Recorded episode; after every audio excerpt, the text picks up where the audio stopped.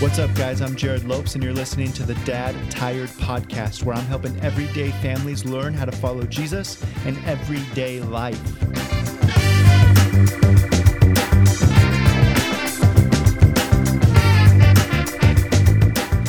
Early on in Scripture, we get a glimpse of how the world was originally designed and intended to be. If you could imagine the perfect world, no sickness, no pain, no relational friction, we get a glimpse of that in Scripture. God creates the heavens and the earth, the stars, the skies, the waters, the mountains, fish and birds and wild animals, and He creates all of it and He says, That's good. But then He creates humans and He says, That's really good. And relationship between God and humanity is perfect. There's no shame, there's no guilt. So the Bible says that God walks with his people in the cool of the day. He's just with them. And it's perfect. It's exactly as God designed it to be. And relationship between man and man or man and woman, humanity was perfect. There was no friction, there was no shame, there was no guilt. Everything was exactly as it was designed to be. But we see, if you know anything about your Bible, that this doesn't last for very long. In fact, we take a pretty hard, radical turn very, very early on in Scripture. I mean, in my Bible, I only get one page deep where the story goes terribly wrong. Where man and woman, Adam and Eve, make the same decision that you and I make all the time. They decided to turn their backs against God. They said, I wonder if there's something more for me than what God has. I wonder if I would make a better God than God. I wonder if God's holding out on me. And they turn their backs on God's design. It's called sin. They turn their away from God and the way God designed things to be. And as a result, they put this huge gap, this friction between a holy, perfect, just, righteous God and now a broken, rebellious, wicked, sinful humanity. There's a gap. And God, if He were like us, should have left. I've said this a million times. The Bible should just be one page long. Tried humanity, that failed. We'll go try somewhere else. But God doesn't. In the very beginning of Scripture, we see God say, I've got a plan to win everything back to me all of creation, all of humanity, I am going to make a plan where all my children and everything will be reconciled, will come back to me, back to the way it was designed to be. And if you've ever wondered, what's the Bible all about? The whole rest of Scripture is that story God redeeming people, reconciling people bringing his children and all of humanity and all of creation back to the way it was designed to be. The Bible is not about you, it's not about me. It's not about our generation. It's not about our culture. It's not about this church. It's not some good principles to live your life by. It's not some tips to help you succeed at work. The Bible is about God specifically about Jesus Christ redeeming everything back to the way it was designed to be. It's good news. And God, originally, we see him start to work with individuals. Very early on in Scripture, he's kind of working one on one, but then he starts to pull a whole nation together called the Israelites. And he says, in the midst of this broken and rebellious world where people are doing their own things and people are being sinful and, and, and choosing to be their own gods, in the midst of all that, I want you, Israel, the nation, to show all of the world what God people are like. I want you to represent me to the whole broken world. I'm going to set you aside and I'm going to bless you and I'm going to tell you to live differently so that the rest of the world will see what God people are like. And they get it sometimes. It, their, their story looks so much like our story. Sometimes they get it and they're faithful. Most of the time they don't get it. It's just a roller coaster watching them. They're all over the map.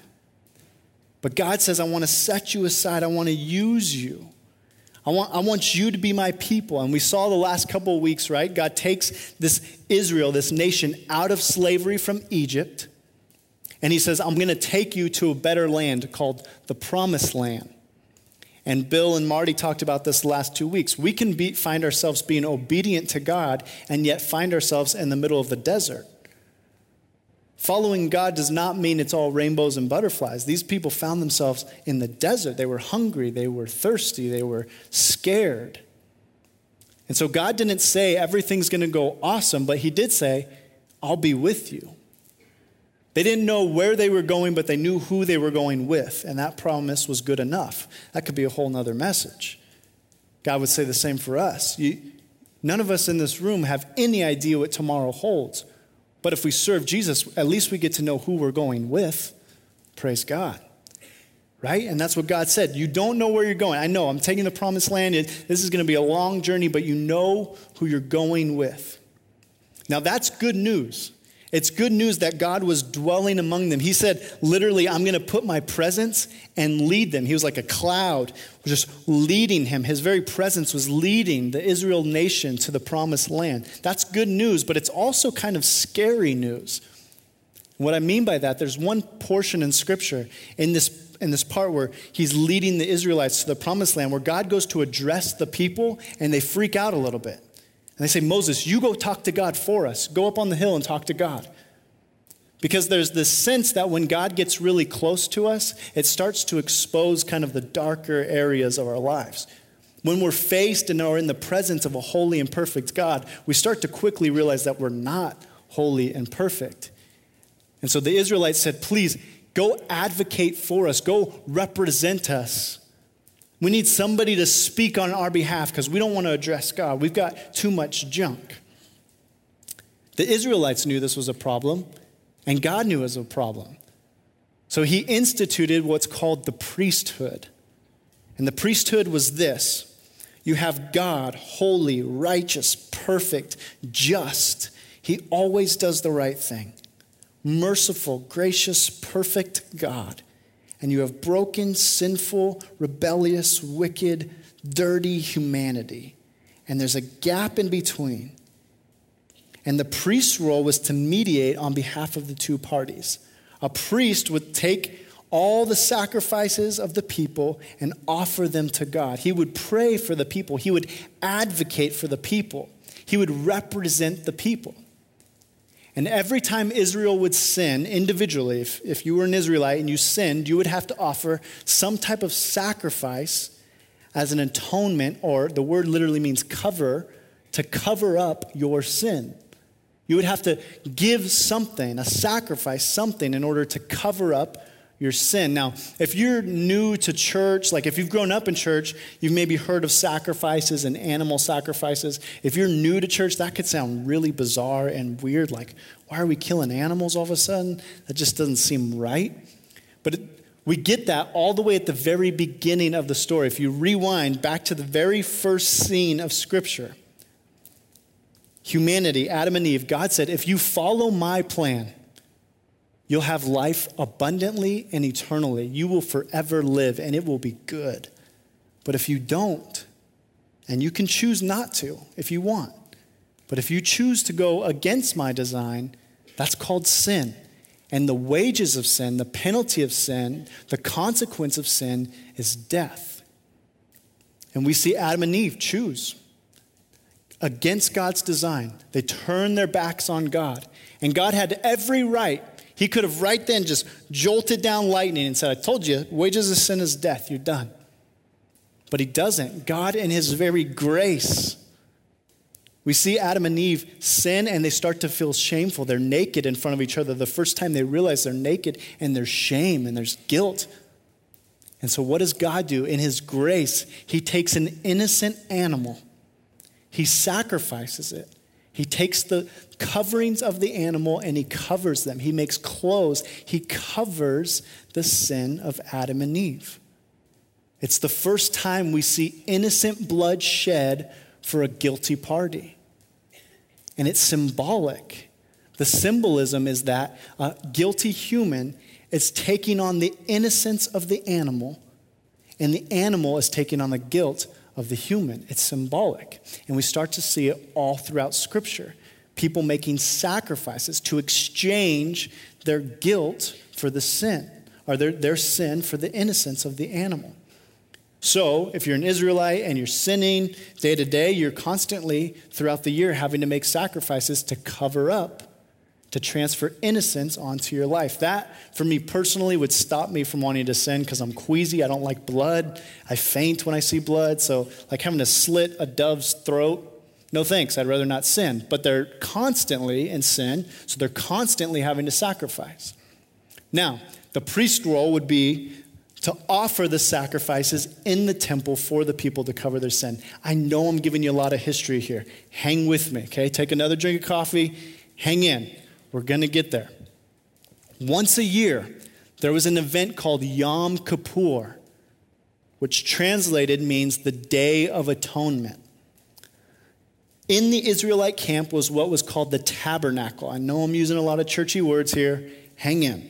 There was something called the tabernacle, and the tabernacle had a couple different parts to it, but the most inner part of the tabernacle was called the Holy of Holies.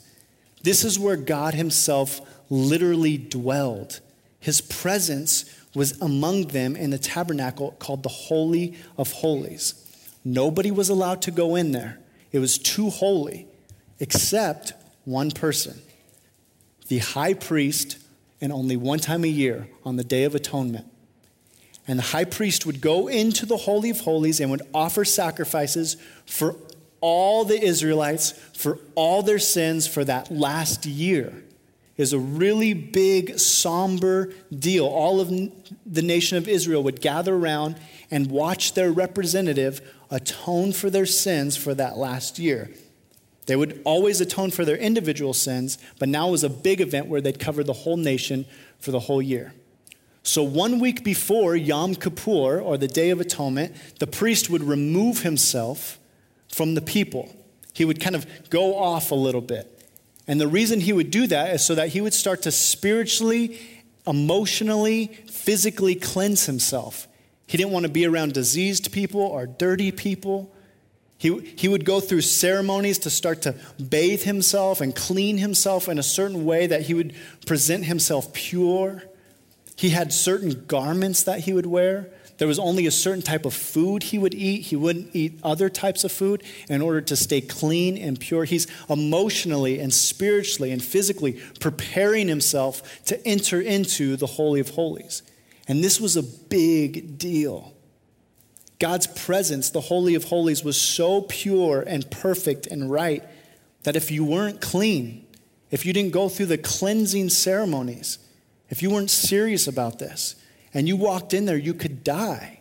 And Israelites did die for not taking it serious. They would actually tie a rope around the high priest's leg so that when he went in there to offer the sacrifices, if he was unclean or he did not cleanse himself properly, and he died, they would pull him out by the leg with the rope so that they wouldn't have to risk their own life going in to save him. It was a serious, really, really big deal. One week before, he's preparing himself spiritually, emotionally, physically to go into the most holy place to represent the people and to represent them well, to atone for all the sins of the last year. The night before Yom Kippur, the Day of Atonement, the high priest would stay up all night praying as his last way to prepare himself to go into the Holy of Holies. Now, are we hanging in? I know I'm giving a lot of history here. We okay? Okay. So, on Yom Kippur, the priest would wake up. Well, he, he wouldn't have gone to sleep that night. He would have stayed up all night. But the people would wake up and they would gather around for this event. And they would watch the high priest. The high priest would wear a white robe with no blemish, no spot. He would walk into the Holy of Holies and he would offer an animal sacrifice on behalf of his sin and the sins of his family. Okay? If God accepted this, if it was pure, if he was clean enough, he would come out. All of Israel's watching. He'd get behind a thin curtain. He'd take off the robe. He would bathe himself, clean himself, go through another cleansing ceremony, put on another white robe, walk back into the Holy of Holies, offer another sacrifice, this time on behalf of all the priests. Remember, he's the high priest representing all the other priests. If God accepted that, if he was clean enough and pure enough, he would come back out, bathe himself, take off that robe, go through another cleansing ritual, put on another white robe, walk back into the Holy of Holies a third time, offer atonement, represent the people for all the sins, for all the Israelites for that past year. And they would be on the edge of their seat. Is the high priest clean enough? Did he do the right things? Did he cleanse himself? Is he without blemish? Is his robe white enough? Because their only hope of being able to be in the presence of God, to continue to be led by God, was in their high priest representing them well. This would have been a really serious moment for them. And they did this year after year after year after year. Eventually, Israel had high priests representing them and kings. Israel was known as a nation of kings and priests, these were their leaders. We start to see in Scripture that their representatives, the ones advocating for them, start to take a turn for the worse. Open in your Bibles with me to Jeremiah chapter 23. Or should I say, turn on your Bibles and scroll with me to Jeremiah chapter 23. Uh, Jeremiah, we're not always in Jeremiah. That can be an obscure book. Uh, so it's in page 1210 in that hardback book, the Bible in front of you. 1210 is the page number that that's on. If you're new to studying the Bible, if you're not very familiar with like opening a Bible, that's okay. The, the name of the book is on the top of the page. The chapter is the big numbers. And then the verses are the little numbers within the text. So in the book of Jeremiah, the chapter is 23, which will be the big numbers and then the small numbers indicate which verse we're in. We're going to start in verse 1 in chapter 23 of Jeremiah. Jeremiah is a prophecy, so God is speaking to people through Jeremiah. And he says this Woe to the shepherds who are destroying and scattering the sheep of my pasture, declares the Lord. Therefore, this is what the Lord, the God of Israel, says to the shepherds who tend my people. Because you have scattered my flock and driven them away and have not bestowed care on them, I will bestow punishment on you for, your, for the evil you have done, declares the Lord. I myself will gather the remnant of my flock out of all the countries where I have driven them and will bring them back to their pasture, where they will be fruitful and increase in number. I will place shepherds over them who will tend them and will no longer be afraid or terrified, nor will any be missing, declares the Lord. The days are coming, declares the Lord, when I will raise up to David a righteous branch. Literally, that translation is sprout, meaning it's going to seem small, but it's going to turn into something huge. I will raise up a righteous branch, a king who will reign wisely and do what is just and right in the land. In the days in his days Judah will be saved and Israel will live in safety. This is the name by which he will be called the Lord our righteousness, or Yahweh Tsidkenu. The Lord is our righteousness. Now, we see this kind of language early on. Flip over with me to Zechariah chapter 3. It's, a, it's just a little bit to your right. Uh, again, it's a small book. That, that's on page 1474 of those hardbacks in front of you. 1474. Jeremiah just said, Listen, you've got priests, you've got kings representing you. They're not representing you well, but one's coming who will represent you well. Zechariah chapter 3. Now, listen, before we get into this passage, I need you to go back to the Day of Atonement mentally with me, okay? Here's the scene in Zechariah 3. We are in the Holy of Holies. Picture yourself as an observer. You are in the Holy of Holies. There is a high priest there named Joshua. He's the high priest representing the people. There's God, the angel of the Lord, which some say could be Jesus, but we don't know that for sure. So we have God, the angel of the Lord, and Satan. And it's like a courtroom scene happening within the Holy of Holies. This is the picture, picture Day of Atonement, picture the high priest, Yom Kippur.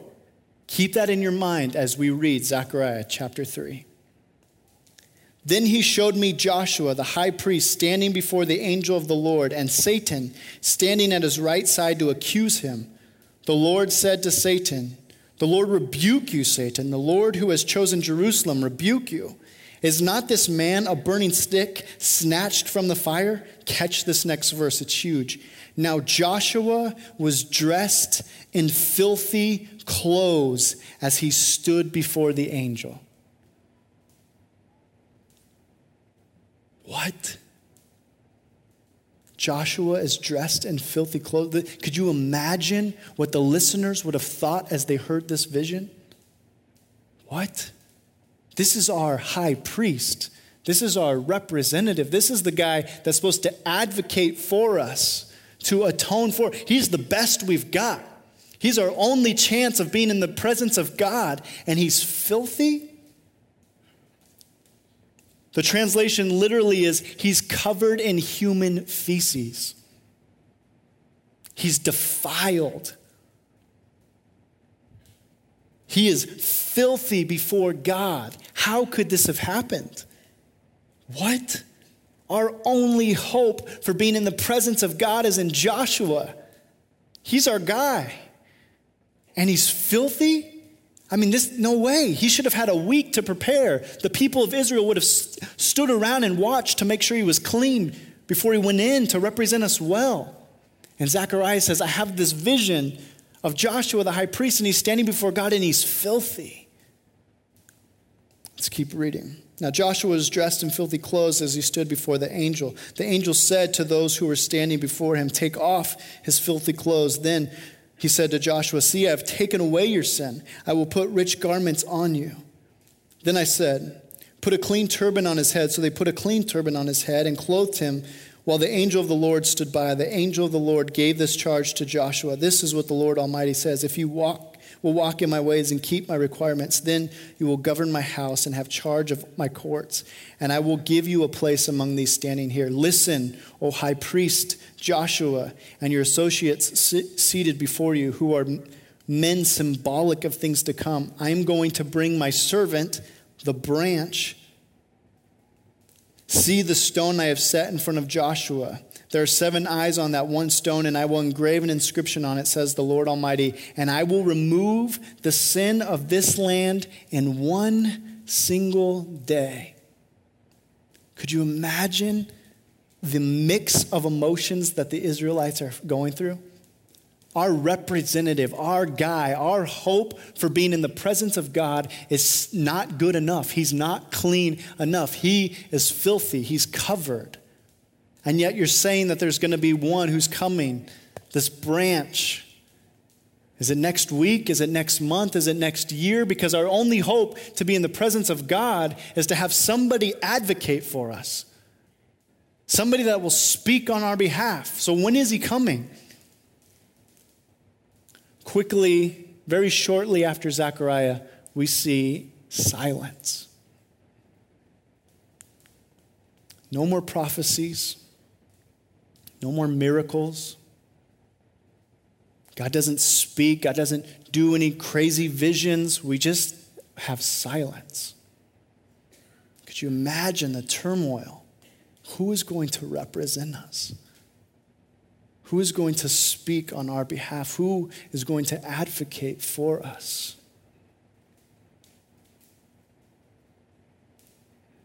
The New Testament starts with this guy named John, and he's preparing the way for Jesus to come. He's baptizing people and he's preparing people's hearts for Jesus. And as he's baptizing people, they call him John the Baptist, he sees Jesus off in the distance and Jesus is walking towards him. And John says, Behold, the Lamb of God who comes to take away the sins of the world. What? A human is going to be a sacrifice? We've, we've sacrificed animals, but a, a human for the sins of the world? What is John saying? This is priest like talk. A little bit later in Scripture, we see Jesus teaching and healing, and he's doing his ministry, and a couple friends bring their paralyzed friend to be healed by Jesus, and they can't get into the house that he's in because it's too crowded. So they cut a hole in the roof and they lower their paralyzed friend down through the roof. And Jesus sees the guy and he's impressed, like, man, you guys have a lot of faith. This is impressive. And he says, Son, your sins are forgiven.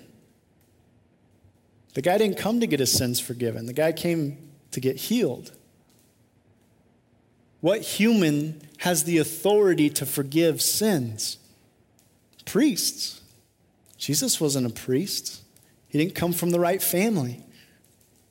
Why is Jesus talking priestly talk? This made the religious leaders upset. Like, you're not a priest. So are you saying you're God? Jesus is talking like he is some type of priest. He's going around with priestly like language. One week before Jesus is crucified, we see him actually start to separate more and more from people. He becomes closer with his disciples. He doesn't throw bigger events or bigger rallies. He actually starts to seclude more and more with his disciples. The night before Jesus is arrested, before he's put on a cross, he stays up all night praying in the Garden of Gethsemane, much like a high priest would have prayed before he went into the Holy of Holies. And they end up arresting Jesus, and they beat him and they bathe him with spit. And this time they gather around and watch and mock and yell, Crucify him. And Jesus gets up on the cross and he's crushed. He's beaten. He's mocked. And he dies. Jesus says, I will be your high priest. I will advocate for you. I will go into the Holy of Holies, the most holy place, and I'm not going to offer a bull or a goat or a ram or a dove. I'm going to offer myself. Not for the sins of one country, one nation for one year, but for the sins of all people for all time. I will be your high priest. This would have been really good news to the Israelites. Finally, somebody that can represent us well the last time they heard of Joshua was the Zechariah's vision of Joshua filled, covered in feces, standing before God, dirty, not representing them well. Jesus is the English translation. We, we use the word Jesus. They would have called him Yeshua or Joshua. The next time we see a Joshua, Yeshua, Jesus, acting as high priest, he's actually clean and representing the people well. This would have been good news for them. The thing is, it's good news for us. We don't have priest like culture, right? You guys don't come in here with your goats ready to sacrifice. But aren't we all trying to advocate for ourselves? I mean, all of us know what it's like to put our heads down on the pillow, or maybe we're driving, maybe we're somewhere alone, and we have this realization that who we really are, when we're faced with who we really are, it's not quite good enough. We know this. Every single one of us knows this. Our true self, when we're faced with the reality of our true self, we know that we come up short, that we're actually messed up.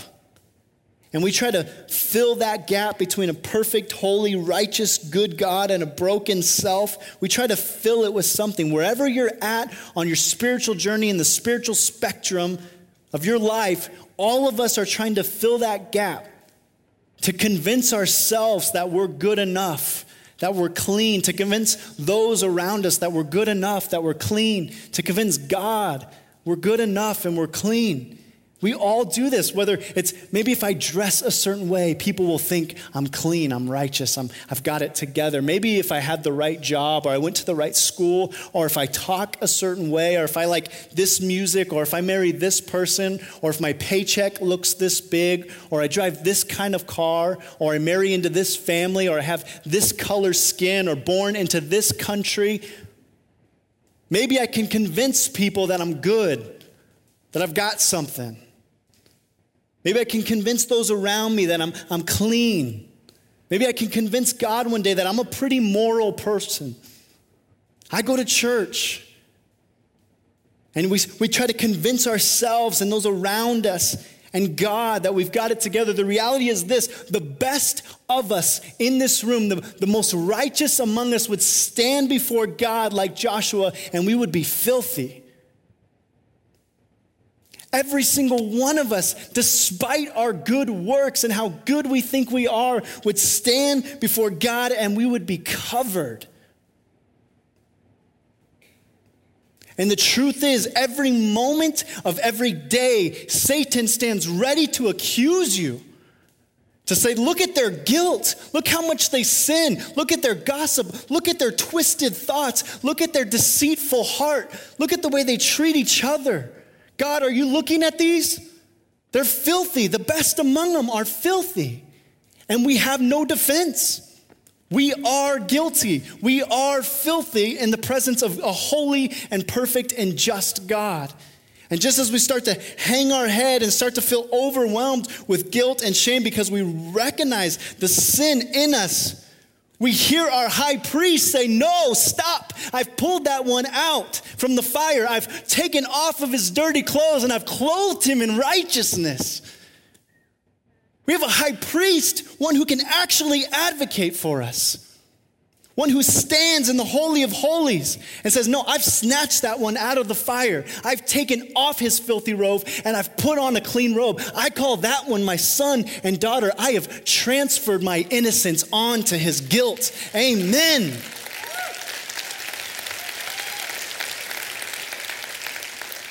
Man, don't get so caught up, you guys. We can't come to church week after week after week and get numb. This is amazing. The perfect, spotless priest. We have an advocate. Hebrews says day and night for all eternity. Jesus sits at the right hand telling the Father how righteous you are. What? Not because you're moral, or because you come to church enough, or because your life looks good. You are righteous in the eyes of the Father because we have a high priest who represents us well. That's good news. Friends, that's the gospel of Jesus Christ. You've done nothing to earn or deserve grace, but He has given it to you. Praise God. I wish I had two more hours or three more weeks because we're just scratching the surface here, but.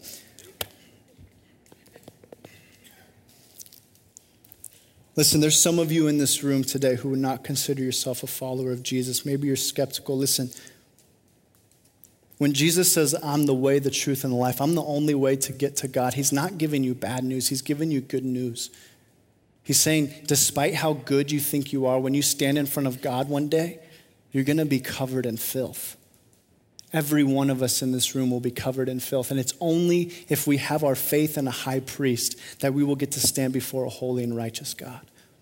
And I beg you, would you today surrender? Stop trying to advocate for yourself because you won't be good enough. And will you trust that there's a high priest who wants to advocate for you? He's already paid the sacrifice, not for a year, not for some sins, but for all sins for all time. And would you trust Jesus as your high priest today?